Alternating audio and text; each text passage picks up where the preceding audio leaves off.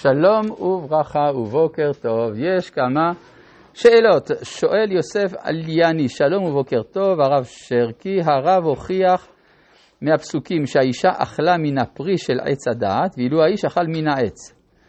מאיזו סיבה האיש אכל מן העץ, אם חווה נתנה לו מן הפרי? כי הסברנו שבעץ הדעת, טעם העץ וטעם הפרי היה שווה. ולכן כל, מה שקובע אם זה פרי או עץ, זה הכוונה של האוכל. כיוון שחווה מכוונת אל המטרה, אצלה זה פרי, כיוון שאדם מכוון אל האמצעי, זה עץ. שתיים, הרב אמר שאח שנולד שני, אחרון, עניין האחווה אצלו הוא דבר טבעי לעומת הראשון. היום רואים בטבע שדווקא האחים הצעירים לעומת הבכורים מפונקים ומרוכזים בעצמם. האם יש הסבר לכך שהמצב התהפך? לא, זה, האחרון הוא המפונק, אבל השני הוא האחראי. אה, ובכן, אנחנו בפרק ד', ואנחנו אה, בפסוק ט'. כן, ויאמר השם אל קין אהבל אחיך, ויאמר לא ידעתי השומר אחי אנוכי, והסברנו שיש כאן טענה. הטענה של קין היא, נכון, מה שבחרתי, אני באמת בחרתי, בחרתי להרוג את הבל. אבל בסופו של דבר, גם זה חלק מהתוכנית שלך, שהרי לו לא רצית, היית שומר על אחי.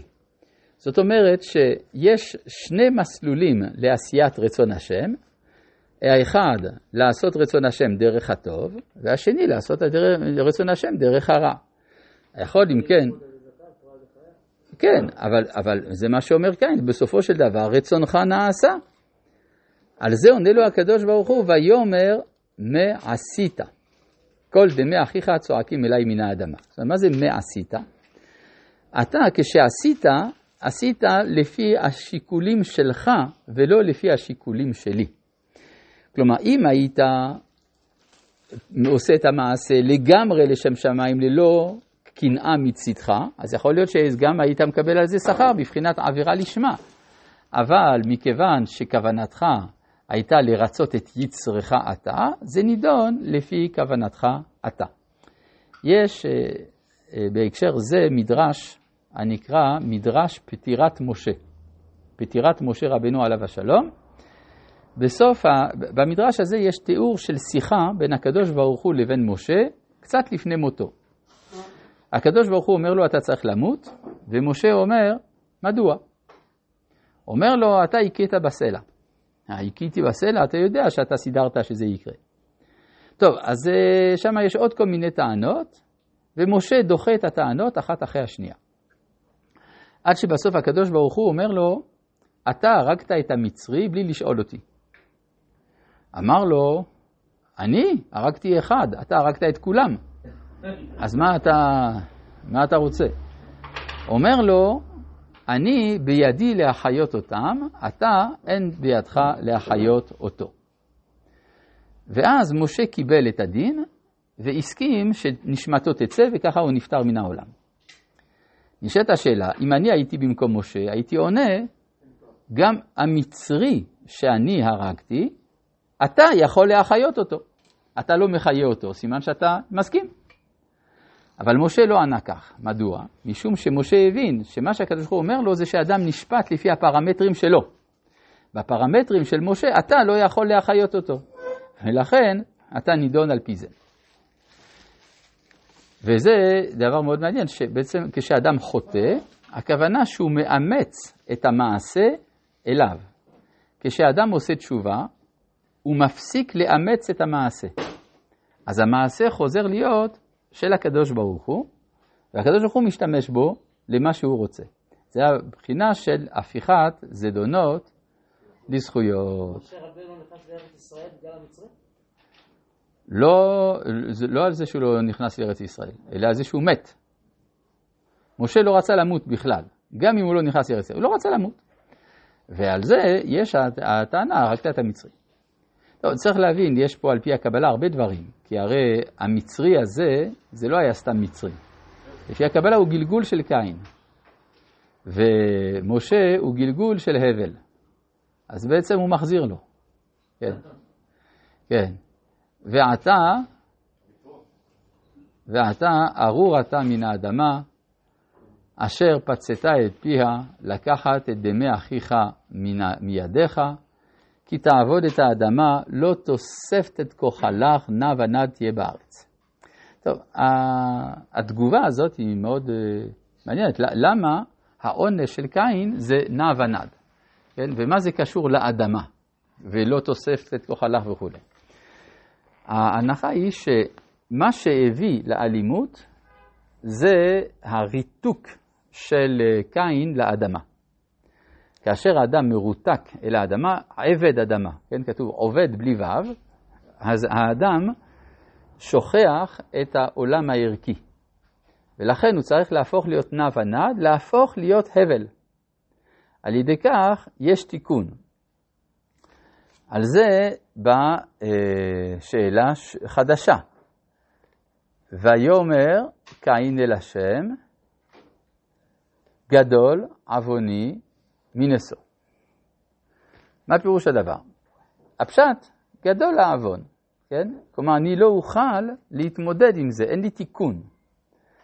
אבל אפשר גם להבין את זה על דרך הטרוניה, כן? וזה בעצם מה שרמוז בתוך האמירה הזאת, זה גדול עווני מנשוא.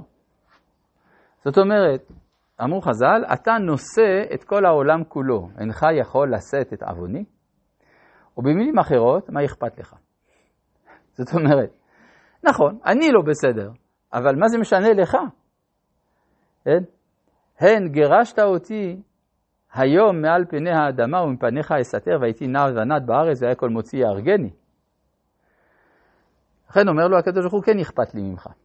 וזה הנושא של האות שהוא נותן לו. אבל אני רוצה להבין קצת יותר, מה זה הן גירשת אותי מעל פני האדמה. אז לאן הוא הולך? אם הוא לא על הפנים של האדמה, אז הוא הולך אל מתחת לאדמה. אבל איפה זה תחת האדמה? כיוון שהארץ היא כדור, אז זה אומר שהוא בצד השני של הגלובוס.